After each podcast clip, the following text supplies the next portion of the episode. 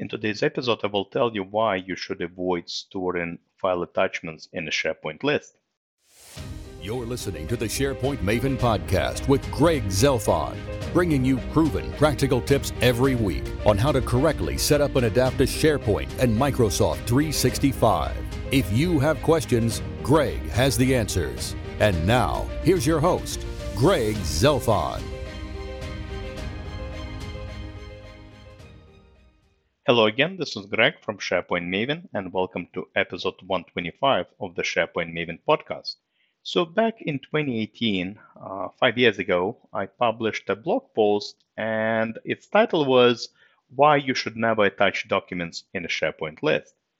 And now that I think about it, I think it was a bit of a harsh uh, title for that particular article attachments in a list are okay, and I will actually mention a few scenarios where uh, that's a good idea.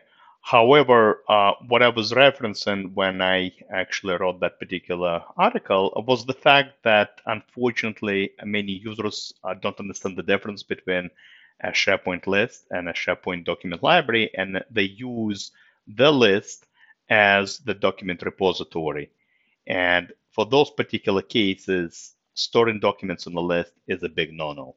Before we proceed, I think I should take a step back uh, and you know essentially explain to you some terminology and explain to you what is a list, what is a library, and then I will tell you about file attachments and why it's not a good idea to use a list as a document repository.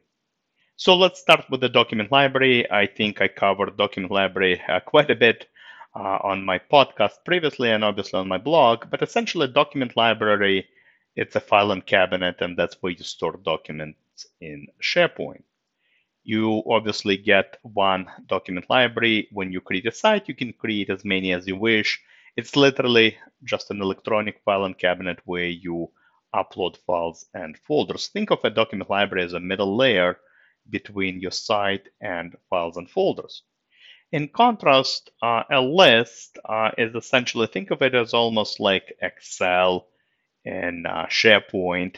It's not really Excel, I, I, just use Excel as a reference, but uh, in Excel, you store all sorts of data, right? Essentially, let's say tables, you know, consisting of rows and columns of information.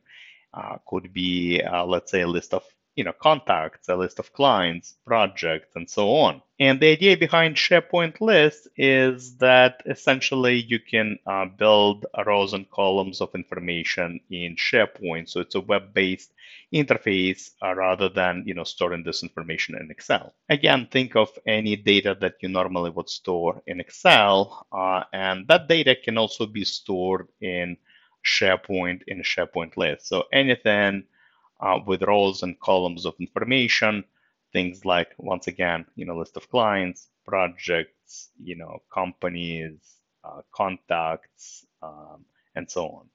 If you want to learn more about lists, I actually covered them in episode number 75. And if you want to learn more uh, about the differences between uh, storing data in a list versus storing it in Excel, uh, I actually covered that in episode 90, 90. One of the functions uh, of the list is the fact that you can also attach documents uh, to the particular row, to the particular item in a list. So here is a use case. Let's say uh, you work in IT and maybe you use a list, you built a list to store you know the various help desk uh, type of uh, you know tickets right uh, you know issues that users have so you would essentially create a list uh, with all the appropriate fields, all the appropriate columns, and each row would correspond uh, to the uh, you know particular issue that uh, employee has, you know particular bug or you know help desk ticket. So what you can do when you enter uh, that particular you know ticket, you can also attach, let's say, a screenshot. All right, if the employee provided a screenshot of the issue, uh, you can attach uh, this as an image uh, to that particular entry, to that particular row. And this way you have all the information uh, within this one item.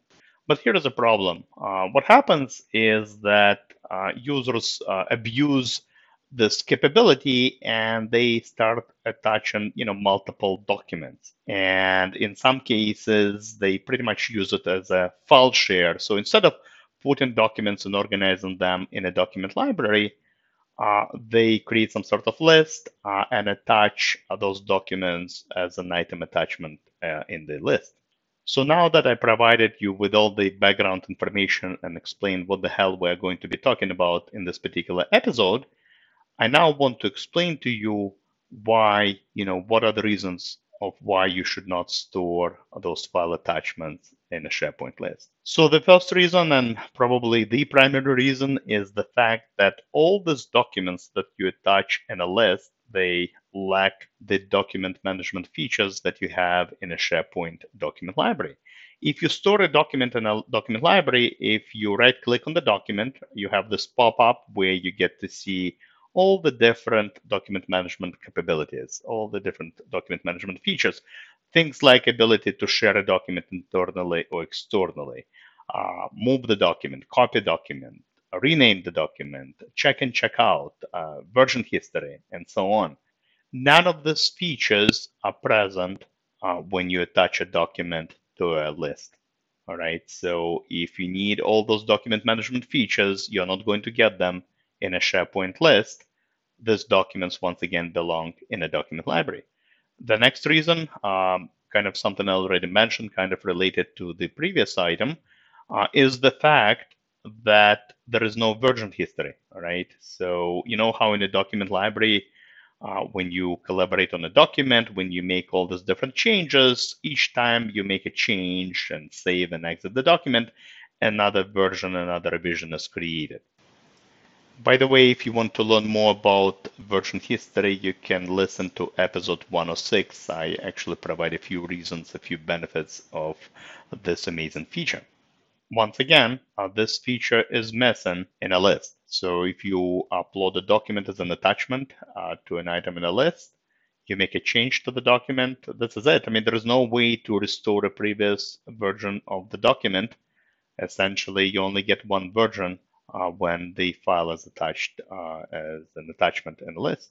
Next reason, uh, you cannot really organize those attachments in a list item. Let's say you uploaded like 10 attachments, um, they will all appear kind of in one view. There is no way to organize them into folders and subfolders just like you can in a document library. Next reason, reason number four, kind of related uh, to the previous one, you cannot utilize metadata. If you have different documents in a document library, of course, you can create columns. You can, uh, you know, obviously tag documents and group and sort and filter those documents using that metadata. Again, you cannot do it when attachments are just stored uh, as attachments uh, to the list item. So these are the major reasons why uh, you know, storing file attachments in a list is generally, generally not a good idea. Once again, there are use cases, and I will talk about that in a second. Uh, there are use cases when uh, there might be a necessity, but uh, as a rule, if you after storing you know multiple documents and you need to get all those document management features, they really belong in a document library. So how do we prevent users from storing uh, attachments in a list? Well, the first one is obviously training, right? I think educating your users about the difference, uh, you know, between a list and a document library uh, too often, and that was the case five years ago, and it's still the case in 2023. Unfortunately, users do not understand the difference between a list and a library. So obviously, some training, some education is a great idea. Another thing you can do, you can actually disable attachments, all right? So by default, when you create a list, attachments are enabled.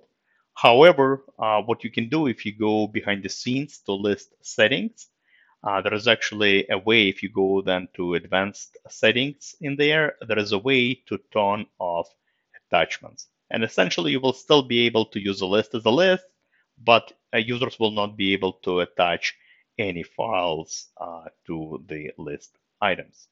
So back to something uh, I mentioned a little bit earlier, um, attachments generally, obviously, not a good idea just because we lack document management features. However, in some cases, uh, they might be necessary. I already mentioned kind of one of the use cases. Let's say you're building uh, a help desk solution. You know, you are using a list to store all those different, uh, you know, tickets, uh, issues from your users.